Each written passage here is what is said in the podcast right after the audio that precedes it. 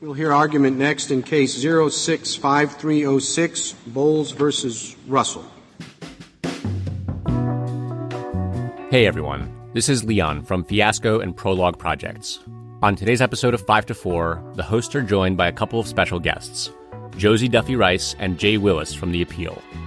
This week's case is Bowles v. Russell, in which the petitioner, a man convicted of murder, was denied his last chance at an appeal because his lawyer was given an incorrect filing deadline.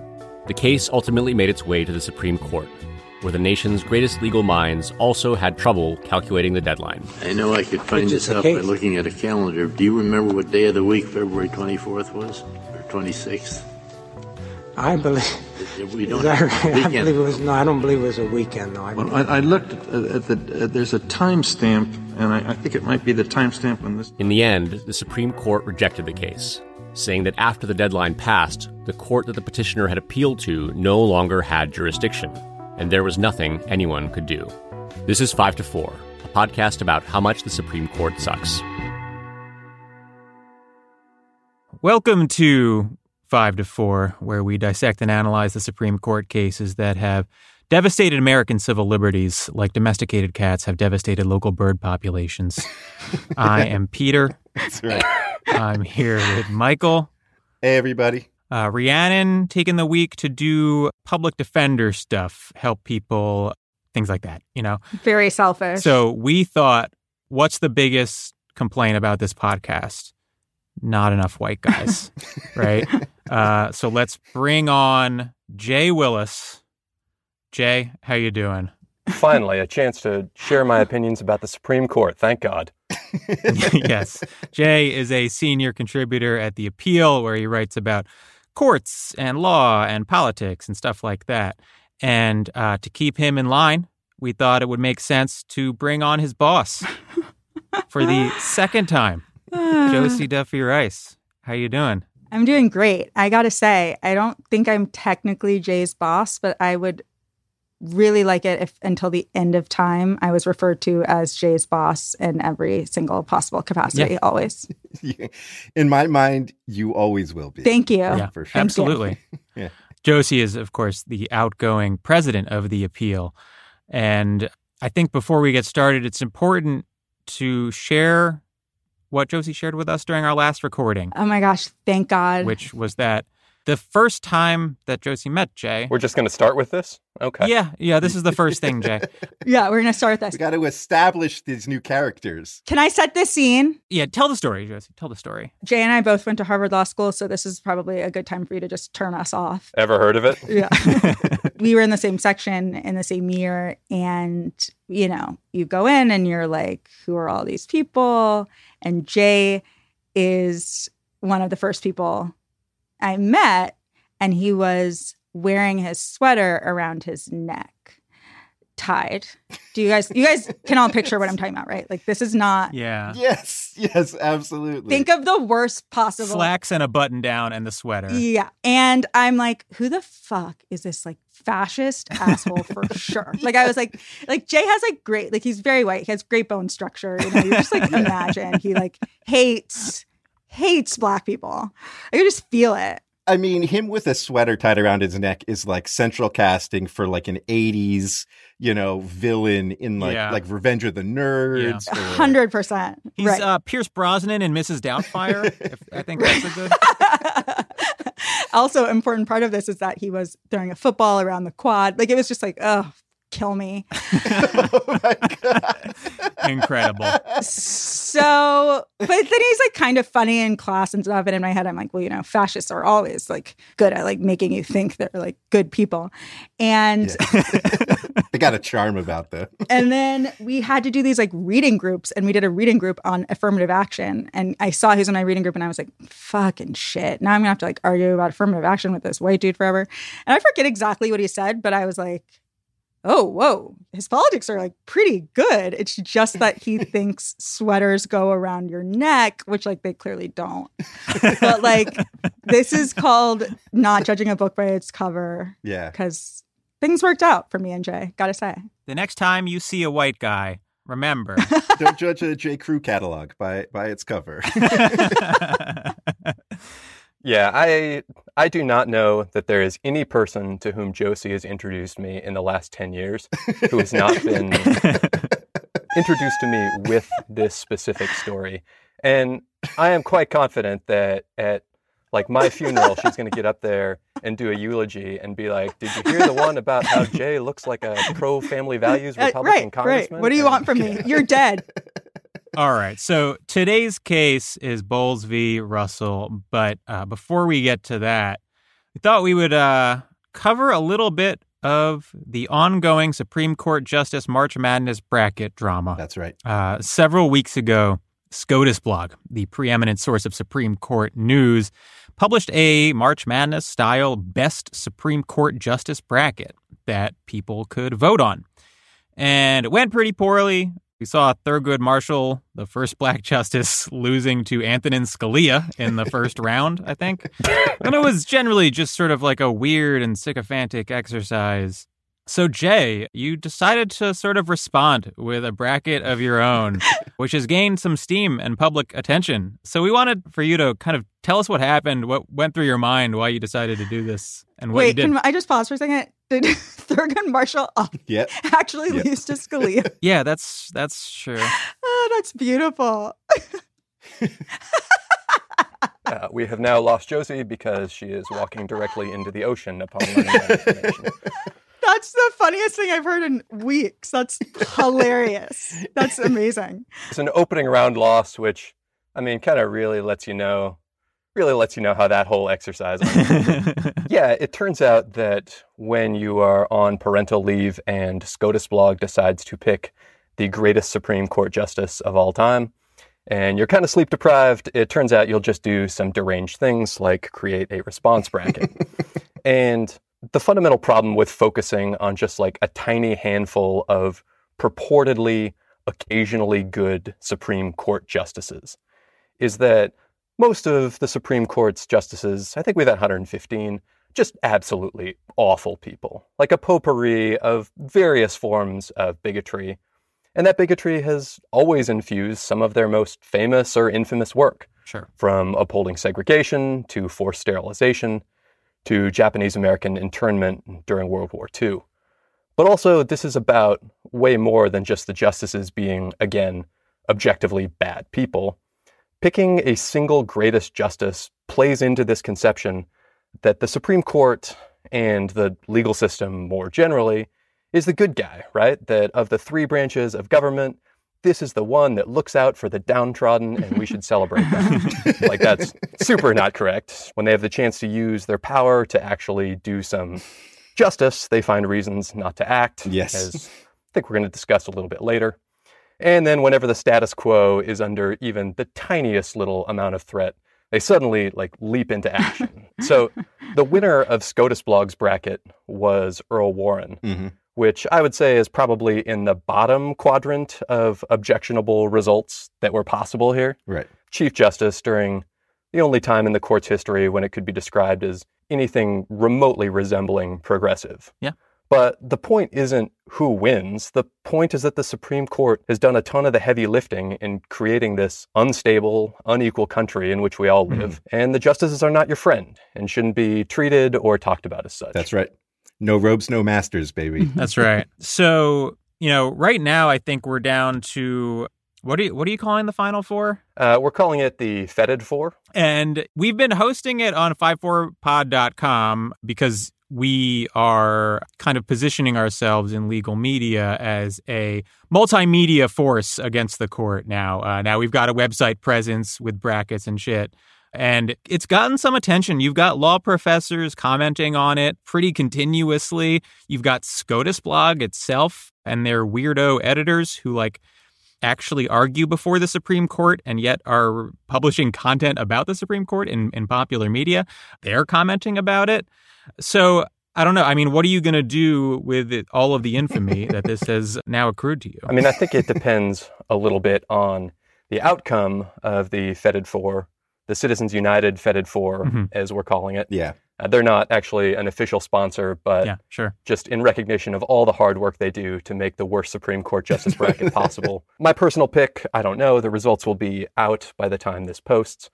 I've got Taney and Scalia in the championship. Yeah. Uh, sort of a classic matchup between a justice who started a civil war over racism and a justice whose greatest regret was that he failed to do so during his life. That's going to be a tight one. I, I think that's got to be the final two. Maybe I mean, you could Rehnquist could sneak in there, but it feels like a tight race. It feels like a tight race, and, I, and I'm excited. I, am gonna I'm gonna weigh in. I don't think he's gonna win, but I'm I'm voting for Field over Scalia. Hmm. I hate that guy. Hmm. I've talked about his immigration decisions, the Chinese exclusion decisions on this Yeah. podcast multiple times because it's some of the most reactionary shit the court has ever done and remains justifying the Muslim ban and, and things like that. So uh yeah, I hate that guy's guts. So plus I don't want to give Scalia the the satisfaction posthumously Right. of, of Hmm. lording over everyone. You know, he would he would love this shit. Winning the Federalist Society Cup. right? Exactly. that's that's true. He he would really enjoy it. yeah. I gotta say, part of the reason I have Rehnquist over Scalia here is because at least Scalia was like sometimes a little bit funny and sometimes like had like some okay opinions for defendants sometimes, right? Like yeah, he had like Yeah. Crawford, right, about testimony Right. and confrontation. Right. Yeah. Is there a button I can press to kick Josie off this recording, or how does that work? one of the things I really love about this bracket is not only is it laugh out loud hilarious, but also I learned more about the Supreme Court reading this bracket than I Yeah. literally did in all three years of law school. Not an exaggeration. Like I that that's probably says more about Yeah. me than it does about my education. But if you're into the Supreme Court at all and you want to like laugh too, Yeah. I recommend. In the early rounds, I was like, I'm just going to vote for anybody who was like an open segregationist or in the Klan, personally engaged in voter suppression of minorities.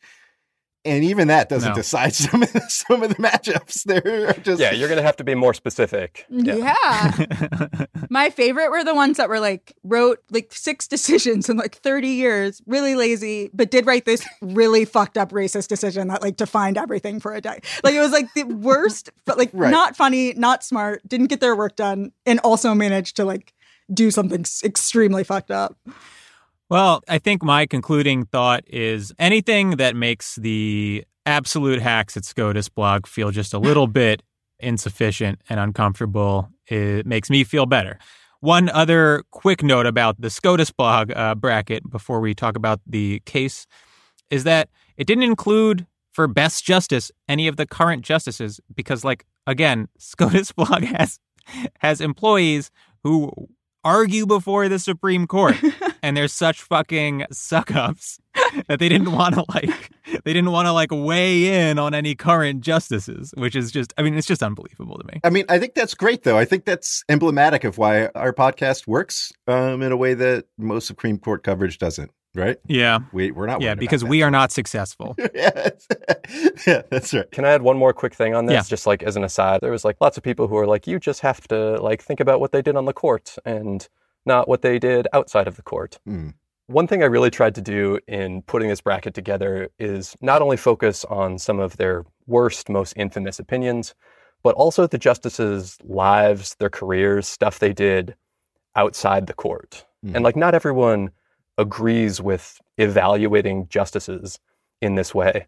But in my view, you can't really meaningfully evaluate someone's jurisprudence outside the context of their beliefs, their ideology, their politics. To use an example that Michael, you touched on earlier, you can't fully understand William Rehnquist's equal protection and voting rights jurisprudence without knowing that as a Supreme Court clerk, he wrote a memo arguing that Plessy was right and should be affirmed, or that as a young lawyer, he led a Republican voter suppression initiative Yes. in Phoenix in the 1960s.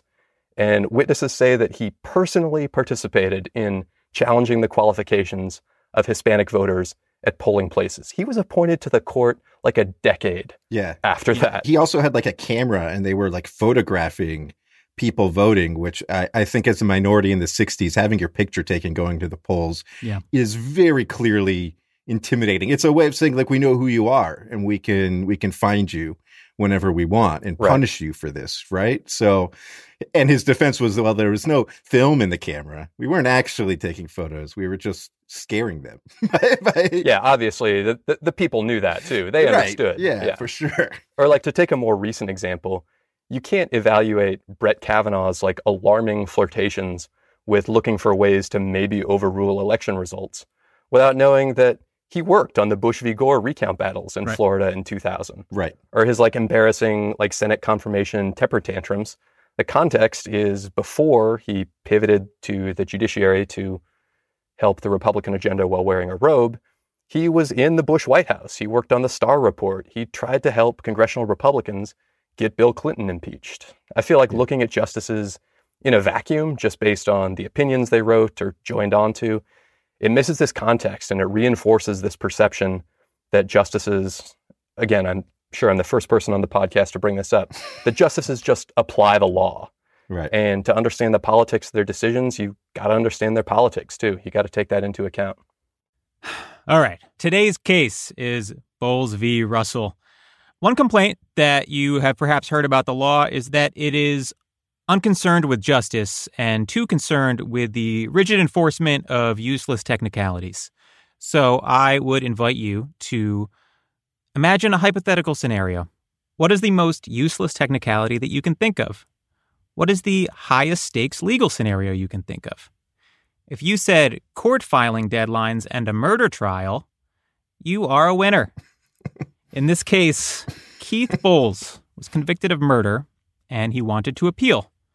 And the court granted him 17 days to file his notice of appeal. But there was a problem.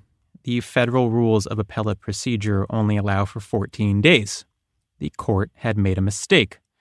So when Mr. Bowles filed his notice of appeal, even though he met the deadline the court gave him, he was under the rules three days late. So the question is if the court fucks up the deadline it gives you and you trust the court's deadline, are you good? Or is this minor confusion about appeal deadlines so important that your conviction for murder must now stand? and of course, the Supreme Court, in a 5 to 4 decision written by Clarence Thomas, holds that even if a court gives you the wrong deadline, you're still responsible for knowing the right one somehow. And Mr. Bowles, therefore, cannot appeal his murder conviction. This case crystallizes a lot about conservative jurisprudence with respect to criminal defendants' rights, especially. It's about like the rigid adherence to rules and technicality without regard for the human impact. And it's in a lot of ways a simple case, and in others, sort of a deep peer into the conservative mind. Michael, I believe you're on background duties today. I am. I am. I'm excited uh, to do my best Rhiannon impression and be found wanting. but but I'm going to give a, a good effort here. We're going to talk a little bit about the history of of the murder trial itself, and then we're going to go down a little bit of a procedural rabbit hole. But if you bear with me, I think you'll see that it's worth getting into these details. So if you read the Supreme Court's opinion, your eyes will probably glaze over trying to parse through its like jargon about when deadlines are jurisdictional versus when they are claims processing, which all just comes off at like a bunch of nonsense to anyone but like the most ardent Supreme Court watchers. But as a first order issue, like Peter said, this is a case about a man accused of murder and his allegation that he didn't have a fair trial. And so I want to start with that. Keith Bowles was a young black man living in Cleveland, Ohio. And on August 22nd, 1998, he and a group of friends drove to a nearby town to see a show. They're going out for the night. Two of the friends that were with him were these two guys named Richard Hayden and Damon Anderson. After the show, the group decided to go to an after party, but on the way, they came across Hayden's cousin, who was in a bad way. He looked beat up. He was yelling at some cops outside some bar. So they managed to like connect with him a little bit later and learned that he had been jumped and beaten by uh, several men. And he knew who they were, at least some of them. He knew who who had like attacked him. So instead of going to the after party, this group of guys decided to find the assholes who beat up their friend and get some revenge, which just as a note, this is, I am 99% sure this is how I and my friends would have handled the same situation when I was in my early 20s. Like, absolutely. If somebody was like, dude, these assholes just fucking jumped me, would be like, where are they? like, let's fucking roll. Time right? to defeat them in an argument. That's right, of course. and, uh, you know, even more so, I think, given that these are black men, right? These are young black men. This is a white suburb. And it seems like the cops already knew about this and Yeah. were ignoring it, right? Like the guy who was beaten up was like arguing with the cops. So it's obvious you're not going to get like any satisfaction by filing a police report, right? So they find one of the guys, but they saw he had a gun. And so they were like, oh, let's just keep driving. Fuck that. you know? And then they find another guy who they didn't know, but believed to be one of the assailants. And, and so they go for him. And it's undisputed that Bowles pushed this guy to the ground. Bowles says it's because he suspected this guy, his name was Ollie Gibson, had a gun. There's some dispute as to whether Bowles kicked Gibson, like sort of in his stomach, while Gibson was on the ground. And if so, how many times? But everybody agrees that Bowles left and was sitting in the car when Hayden, the guy whose cousin had been beaten, setting up this like entire chain of events, kicked and stomped Gibson in the head multiple times, fracturing his skull and killing him. Now, because Ohio has a felony murder statute, all three of Hayden, Bowles, and Anderson were on the hook for Gibson's murder.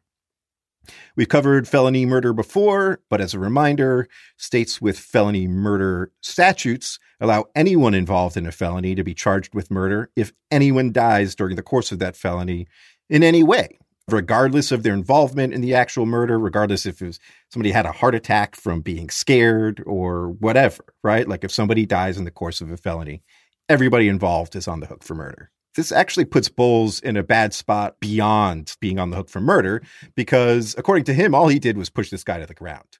And so he wanted to fight the charges. He's like, I, I didn't murder Right. anyone. I barely touched this guy. I pushed him to the ground. But Anderson, who had been beating the shit out of this guy, and Hayden, who everybody agrees killed this guy by stomping on his head, they're going to jail and they know it. So, in exchange for lesser sentences, including Hayden getting involuntary manslaughter, they both testified against Bowles. And so ultimately, Bowles, the least involved in the crime by all accounts, was convicted of murder and sentenced to 15 years to life. At sentencing, he claimed, you know, his trial wasn't fair for many reasons, including which that, you know, it was an all white jury. And again, as I mentioned before, for some context, it's like a black man from urban Cleveland being tried in a lily white suburb of Cleveland. So just based on those facts, you know how this trial was going to go, right? He appealed his conviction, claiming, you know, the felony murder statute was not constitutional. The state appellate court and the state Supreme Court both denied his appeal. So in 2002, Bowles filed what's called a petition for a writ of habeas corpus in federal court. And so, just as a quick primer on habeas corpus, this isn't a direct appeal. It's not even a criminal trial. It's a civil claim, a lawsuit filed in federal court attacking the trial itself, saying that your trial was like in some way constitutionally deficient. You didn't get your due process.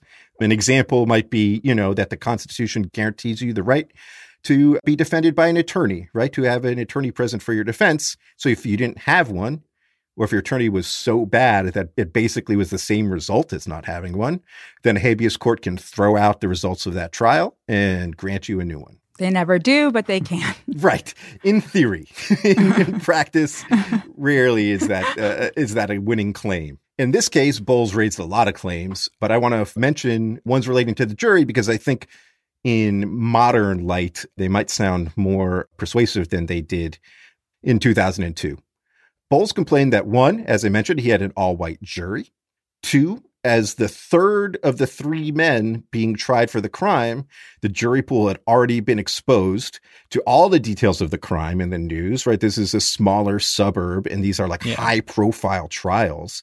So that there's no way he was going to get a jury pool that didn't come in with preconceived notions. And three, that one of the jurors was the brother of the chief of police. Come on, man. I don't know. I read those and I was like, I think those are good complaints. Like, Yeah. I think that's I think so. Makes sense. the district court rejected all his claims, those three and 12 others that he raised, and entered final judgment.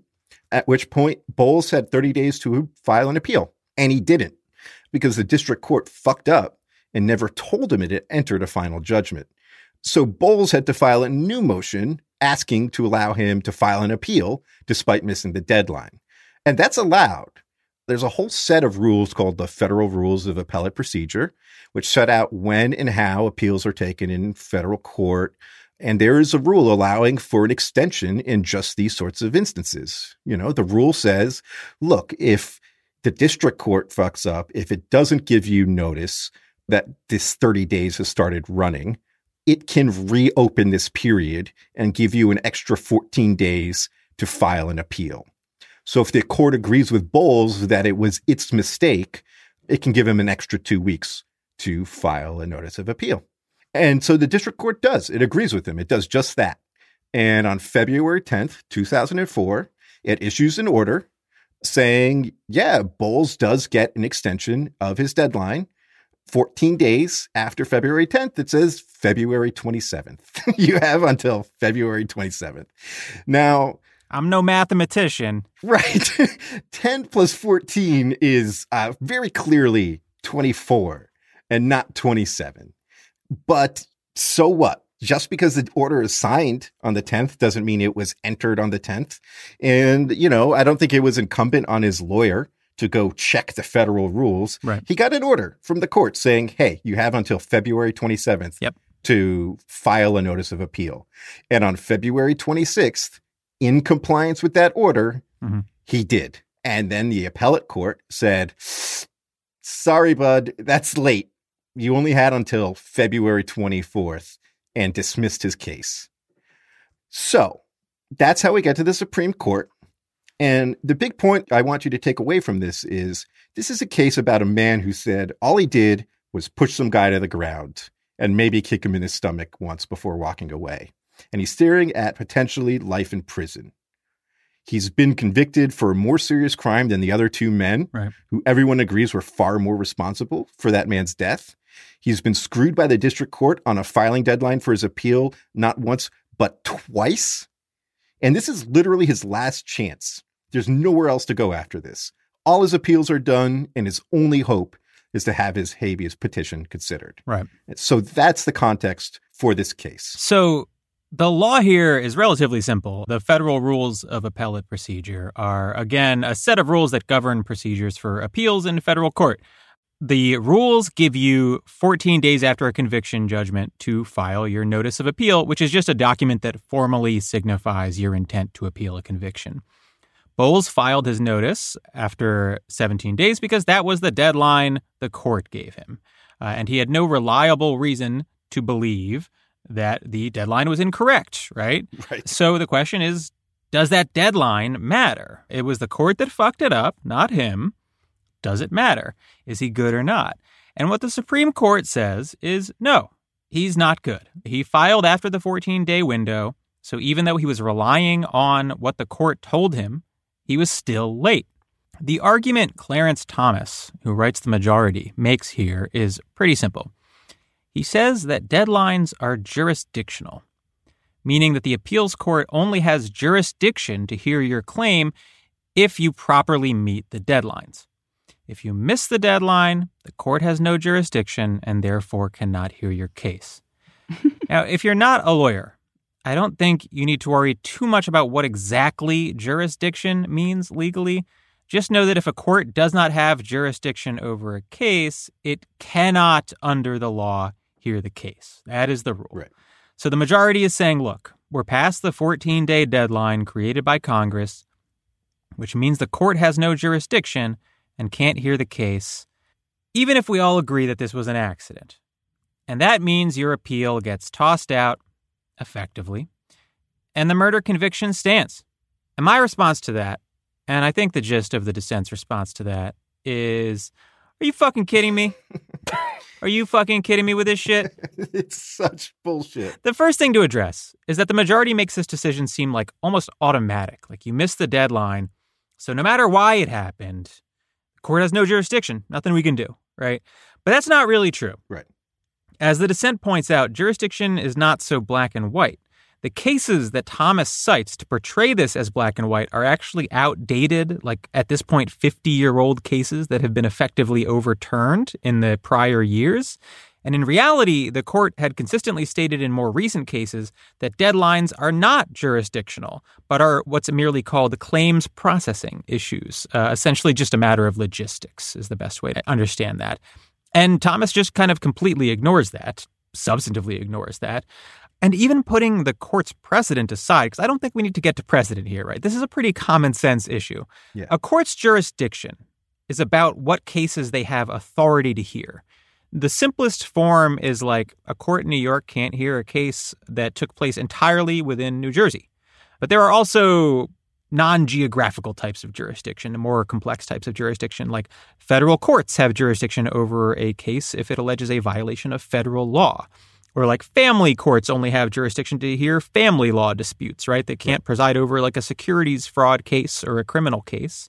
Uh, that's what jurisdiction is. Jurisdiction is about whether a court is able to hear a claim. And that's not the same thing as filing deadlines. It's not. That's it's just not. No. And I, I think that a lot of lawyers will kind of understand almost intuitively how ridiculous this is.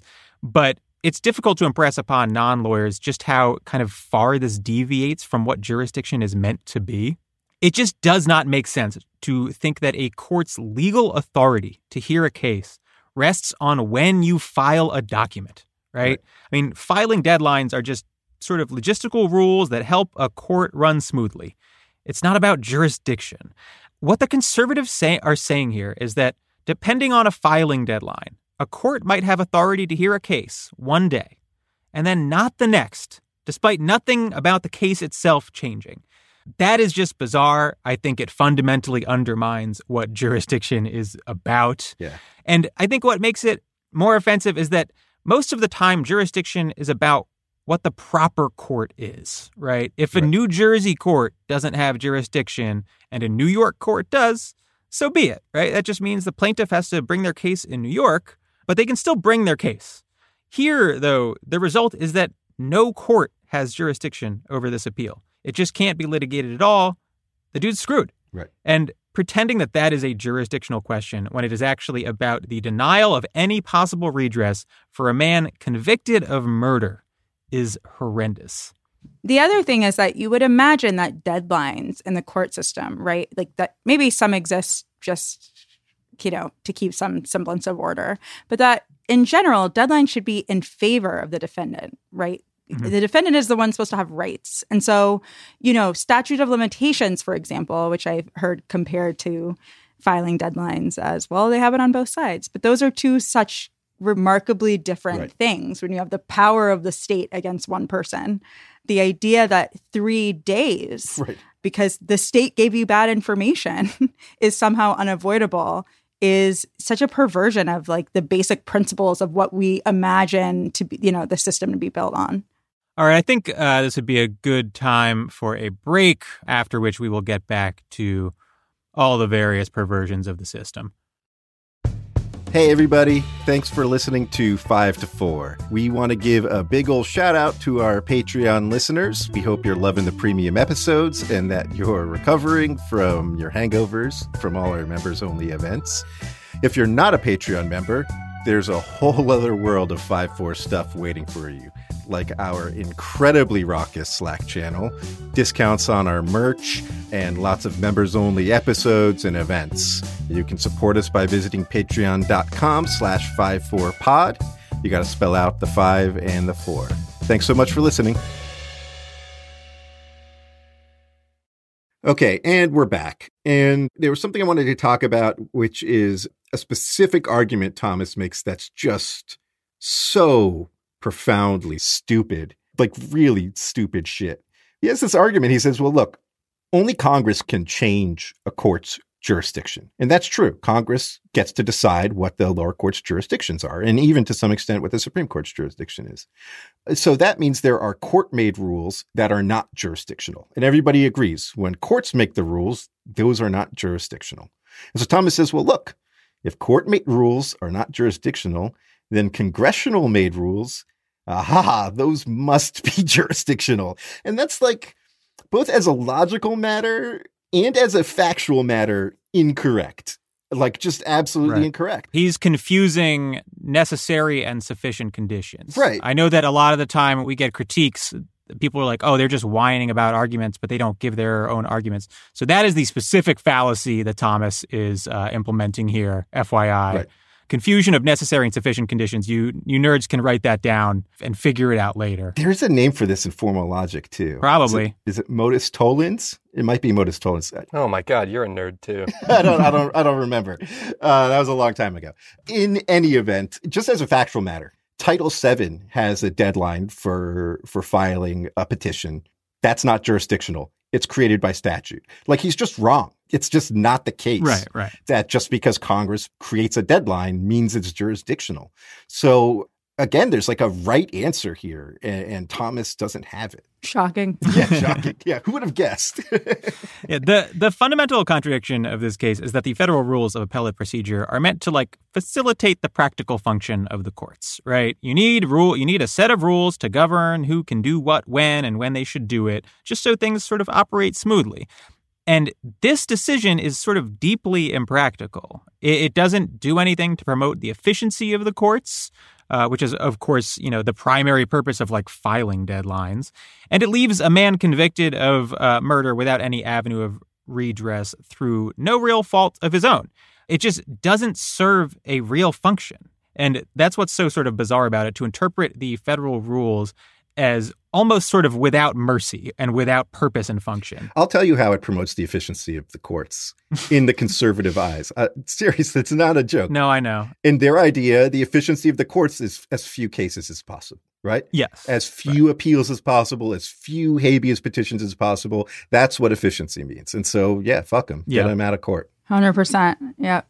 Yeah. Yeah, there's a question here about who the legal system is for and who rules are for. hmm And sort of to Michael's point, Thomas and the conservatives don't view the criminal legal system as set up for Bowles as an opportunity for him to vindicate his rights. It's a tool for just like cycling through criminal defendants as quick as possible so that like prosecutors and judges can know that their schedules are clear Right. on Friday afternoon and they can go play golf together. Right. There's also the question, like I say, about who the rules are for. In Clarence Thomas's mind, in the conservative mind, rules exist for people who, in their view, already follow the rules. And people who are within the criminal legal system, again, in their mind, criminals, Right. Mm-hmm. they fall outside the scope. They didn't follow the rules, and part of their punishment is that ambiguities don't get resolved or construed in their favor. The majority here doesn't think Bowles should benefit from the district court's incorrect application of a rule because they don't view Bowles as deserving of a chance at an appeal in the first place. It's just looking for the fastest way to keep people out of courtrooms and locked up. Yeah. I think to the point about Thomas really viewing these people as criminals, right? You see this all the time in the system where the perception is basically just like these people are trying to get one over on us. Mhm. Just this perception that if you've been accused of a crime, you are always trying to get over on a technicality, as my granddad would Mhm. say, right? And you're guilty and you're trying to manipulate the system to ensure that you don't get punished. When actually, this is the point of the Right. system. like the entire point of the system is that like you're not guilty unless the system can actually determine your guilt sufficiently under the rules and the regulations of the system. So there's this other part here, which is like, who knows how he would have felt if the defendant was white? But I can tell you, like, it would be surprising to me if this happened if he really perceived the defendant as innocent Right. Yeah. right? If like all of this wasn't all some illusion that he had more sympathy for the defendant. The second thing I was just going to point out was like when we talk about efficiency, I mean, it's totally true that the efficient thing here is less habeas petitions, right? Less access to the courts, less access to appeals. But on any sort of evaluative level, if you think about who you want holding the burden of getting a mistake, right? The you want the system to have that Yeah. burden, right? If the system makes a mistake, the system should pay for the mistake. Right. That is like the only reasonable way to run a court system. It, this shouldn't even be controversial. And if you want to talk about efficiency, probably the least efficient thing to happen was for this fucking case to go all the way to the Supreme Court instead of just letting him file the petition and keeping it moving, right? We wouldn't even have to be here. And so there is something just ironic about the way that they interpret efficiency. Although I do think probably long term, if efficiency, if that is your concern, right? Fewer petitions, he succeeded. Yeah. And, you know, just to, I think both those points, you know, when you're talking, the first thing I thought of is the way, like, like you said, these processes exist precisely to be used, right? That's why they're here is to make sure everybody's constitutional rights are protected. But it's always framed like in popular media as like abusive process, right? There's no like valid use of process anybody taking an appeal or going for habeas is just treated as abuse. These guys just won't stop. Like, why won't he accept his life sentence for pushing a guy to the ground and kicking Right. him in the stomach? Right? Like, like, like that's some ridiculous thing he should be Right. complacent about. Right. And they would never frame like felony murder, the, the fact that he didn't actually commit the murder, as a technicality, Yeah. Right. when of course it is. Right. Right. Technicalities are things that defendants use to get out of liability. Right. They're, they're not something that the prosecution uses to throw people Right. in jail. I think there is a deep connection between the reasoning that Thomas is employing here and how conservatives conceive of the world. Thomas is using jurisdiction here as obfuscation, right? What he's trying to do is make it seem like his hands were tied. Like, oh, the court the court didn't have jurisdiction, right? Couldn't do anything about it. And he has to ignore a bunch of precedent to do that, so he ignores a bunch of precedent. And the reason he's going to these lengths is because the real argument he wants to make is too offensive to make. Right? The real argument the conservatives want to make here is Right. that the rigid application of rules about filing deadlines is more important than the right to appeal. And there's not much more to it than that, right? There's nothing else that justifies this Yeah. result per se. Their position is tough shit. Tough shit, dude. That's that. We found a reason for to deny your appeal and we're going to do it. I've mentioned on the podcast before, without much elaboration, that conservatives are sort of ideologically drawn to rules. And I want to expound on that a bit. Conservatives often show an inclination to adhere to and defend the importance of rules. Uh, there's research that shows this in various forms. Bob Altemeyer's research on right wing authoritarian personalities, for example, shows that those personalities are less likely to report breaking rules in their own lives and that they place a high value on strict rules and obedience. George Lakoff's work on ideology and family dynamics has similar findings. Thomas Blass's research also showed that conservatives value obedience to rules and authority. And, you know, even putting the research aside, I think if you're familiar with conservatives, this seems somewhat obvious to a degree, right? And the more interesting question is why? And to my mind, the best explanation is that generally speaking, rules flow from hierarchy. Formal rules are almost inherently imposed by people in power, people from the top of the social order, and thereby serve the purpose of protecting and insulating that social order. And when your entire ideology revolves around maintaining your place atop social and political hierarchies, that makes rules pretty important and the strict enforcement of rules necessary to your political project. So maybe that goes some way toward explaining why the conservatives are so inclined to rigidly apply a stupid rule here, but I don't think it's the full picture. The other part of this is that I think conservatives genuinely revel in the punishment of people who violate rules. Uh, there's sort of like a sadistic enjoyment they get from watching the machinations of rules grind up the weak. And the example I, I think makes this the most topical is police shootings. How many times have you heard conservatives justify a police shooting by saying that the victim should have done a better job of following orders, right?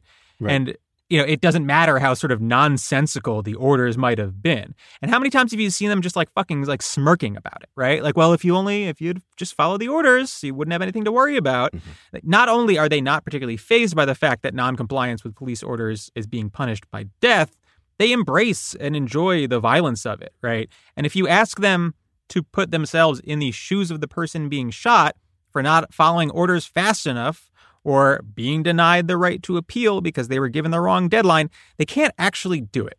They don't know how because the rules are meant to protect the social hierarchy, and they, in their minds, are at the top of the social hierarchy. So the rules protect them. Right. The rules are outward facing. They can't conceive of being punished for them. They can't conceive of being on the wrong side of the rule because to do so would invert their entire conception of why the rule is there. This is how you might find yourself breaking into the Capitol building Absolutely. and taking selfies sitting on the Speaker of the House's desk, right? Absolutely. Just a hypothetical. No, but seriously, Yeah. again, there are people there who were saying, like, after the fact, like, how are we getting tried for this? This isn't what the rules are for, right? Right. They're supposed to be shooting the other people, right? They're supposed to be shooting BLM protesters, not us. Right. Like, that was a real quote from someone. Yeah. The other side of that coin is the reaction from liberals who I think are failing to understand the reactionary mind, saying, Well, I thought you were about law and order. Right. No, they're not. They're not about law and order. They're about a very specific conception about what law and order looks like. There's a specific order that they that they believe in. right. When the rules are being applied to them, they are inherently unjust Mhm. in a way, right? Right. Because the rules are meant to keep everyone else contained.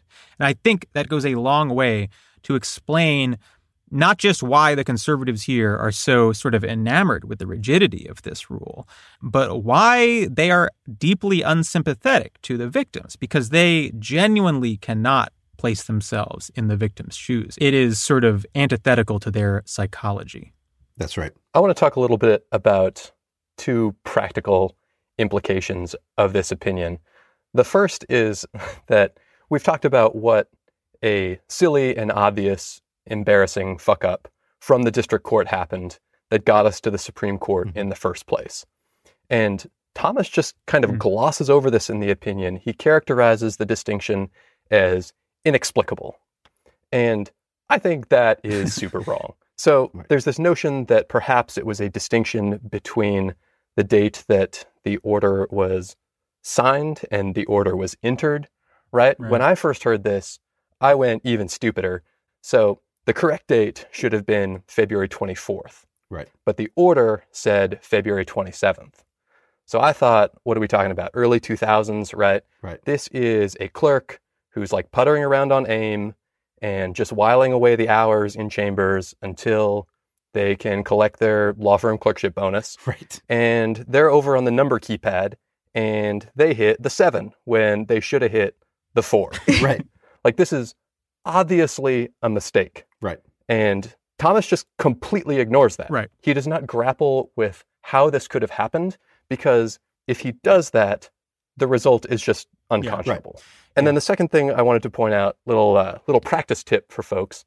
I did not practice law for that long, but one thing I do know and that I was very good at is when there's a deadline for filing something, you're filing the day of the deadline, 11:59 p.m. if Right. possible. Yeah. And Thomas's opinion just completely ignores how litigation works in practice. You're always going to file on the last day the judge gives you. I was Right. gonna say I was just like reading this. I was legit impressed that he filed it a day early. I was like, wow. It's almost unusual. Yeah. There's no exaggeration of what Jay is saying. I mean, I did litigate for a few years and you file on the last day. It's almost like built into your brain. Right. Why why wouldn't you take the extra time Right. to refine the brief, right?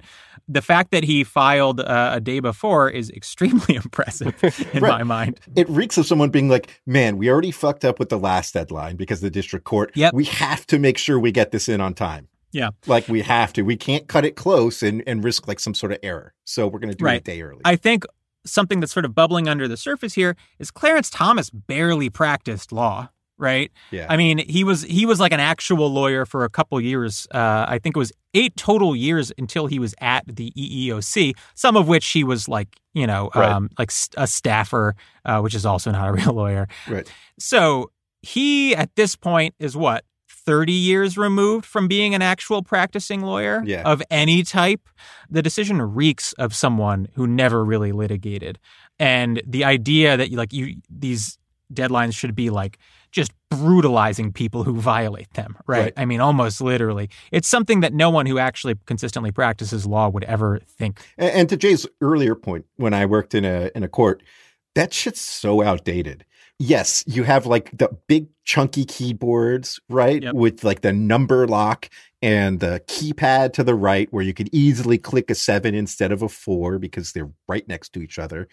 I had to write my stuff on Word Perfect not, not Microsoft Word, because that was the only the only program that the that the courthouse used. Michael, your listeners do not know what that is. Uh, exactly. you know, it's like the websites are like optimized for like Netscape Navigator still. you know, it's like unreal. So yeah, it absolutely this reeks of just like a stupid Yeah. typo. And when you're a practicing lawyer, and when your case is before the court, the law is not what the US code says. The law is what the judge in your case, who is Yeah. adjudicating your case and your client's right, says. There's no lawyer who is ever, ever going to fact check a judge and be like, excuse me, Right. I looked up the federal rules of appellate procedure and I think this is mm-hmm. wrong. What the judge says goes. And since the Supreme Court handed down this case, there have been people who have been denied relief based on more incorrect information provided by judges and their staff. Like, you know, all due respect, all due respect to uh, judges, famously lauded on this podcast, as I understand it. Judges do all kinds of dumb bullshit. Yeah. And the upshot of this is that now you're stuck with the consequences of their actions, and defendants who don't catch these fuck ups risk getting punished for it. Right. And you, you're facing this sort of striking difference in how the defendant who makes a what you can maybe call a mistake in relying on a on a court's deadline how they're treated versus the court that makes the actual mistake and suffers absolutely no consequences at all Nothing. Right. Twice. Twice. I can't get over the fact that they screwed him over on this deadline twice. It's it's unbelievable. Yeah, the court made this mistake and they, as always, suffer no consequences for it. Right. So this is an early Roberts Court case. It comes down, I think, two years after his confirmation as Chief Justice.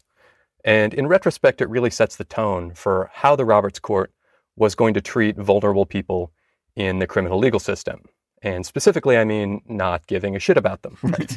so since Roberts took over, there have been some retreats uh, from things like sentencing juveniles to life in prison without the possibility of parole, which, uh, congratulations, big progressive moves.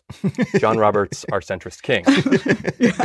But this case is a little bit different. For cases that involve information asymmetry, right? A not powerful person facing the full power of the state. The court is really unsympathetic. It's just constantly slamming doors in people's faces. Mm-hmm. Last year, I wrote about a series of decisions that have come down since the Miranda decision your right to remain silent, your right to a lawyer if you can't afford one that have created these really hyper technical rules for how people who are in the criminal legal system have to invoke their Miranda rights in order to benefit from them. The rule is now basically that you have to work up the courage as you're being interrogated or worse by cops, armed cops, to say, "Uh, Excuse me, officer, I am invoking my Miranda right to remain silent. I want to stress again Right. that the right is one to remain silent and you have to speak to invoke it. or else they can just interrogate you for basically as long as they want. And mm-hmm. Bowles is a lot like that. It takes advantage of this information asymmetry. Yeah. It construes rights as narrowly as possible in order to render them more or less meaningless. That's right. And I'm not Rhiannon, what? so I don't have the same research skills and access she does. But I did my best to find out what Keith Bowles' status is right now. The latest I was able to find was that as of June 2020, he was still incarcerated. I believe he had a parole hearing, but I don't know the outcome of that or if he's still in jail or not. But well past his 15 years from 1999 now for what is undisputedly, from all accounts, pushing a guy to the ground and maybe kicking him a couple times. 21 years and counting, I think. jesus Good times or the best of times? this is the, the vibe at the end of all of our episodes jay we're all just like Staring blankly at the sky. Yeah. right Yeah. All right, next week, special episode. I think. I think we're going to talk about the Biden Supreme Court Reform Commission. It's going to be good. The the Dems have started talking about reform, and uh, and so we figure why not? Why not see what they're up to? You know, let's check in. Yes. I'm still waiting on my invitation, but I assume it's totally. the idea of being like a 24 year old Senate staffer who's like, hey, do we have any bloggers on the commission? Can we get a blogger? All right. Jay, Josie, thanks so much for coming on. We appreciate your time. And I expect that both of you will be on in the future. Well, luckily, uh, I'm not going to have as much to do in the near future, so I'll be here whenever you need me. That's what I'm talking about. Or when you don't. You're just going to be recording a normal episode, and you're just going to get the little pop ups that are like, Jay and Josie are asking into the Zoom meeting. Yeah, once you have Rachel's personal Zoom link, it's just you just got to know when we're recording, and you're there. we have your Zoom link now, motherfuckers. Right. Yeah. We just got to check in every hour to see if it's time. Rachel's like, I'm talking to my parents. We appreciate both of your time. It it was fun. Thanks, guys. Thanks for having me. Follow us on Twitter at 54pod and subscribe on Patreon for bonus content, etc., premium episodes, access to our Slack, discounts on merch. The benefits are endless. Patreon.com slash 54pod, all spelled out. We will see you next week. 5 to 4 is presented by Prologue Projects. This episode was produced by Rachel Ward with editorial support from Leon Neyfakh and Andrew Parsons. Our artwork is by Teddy Blanks at Chips NY, and our theme song is by Spatial Relations.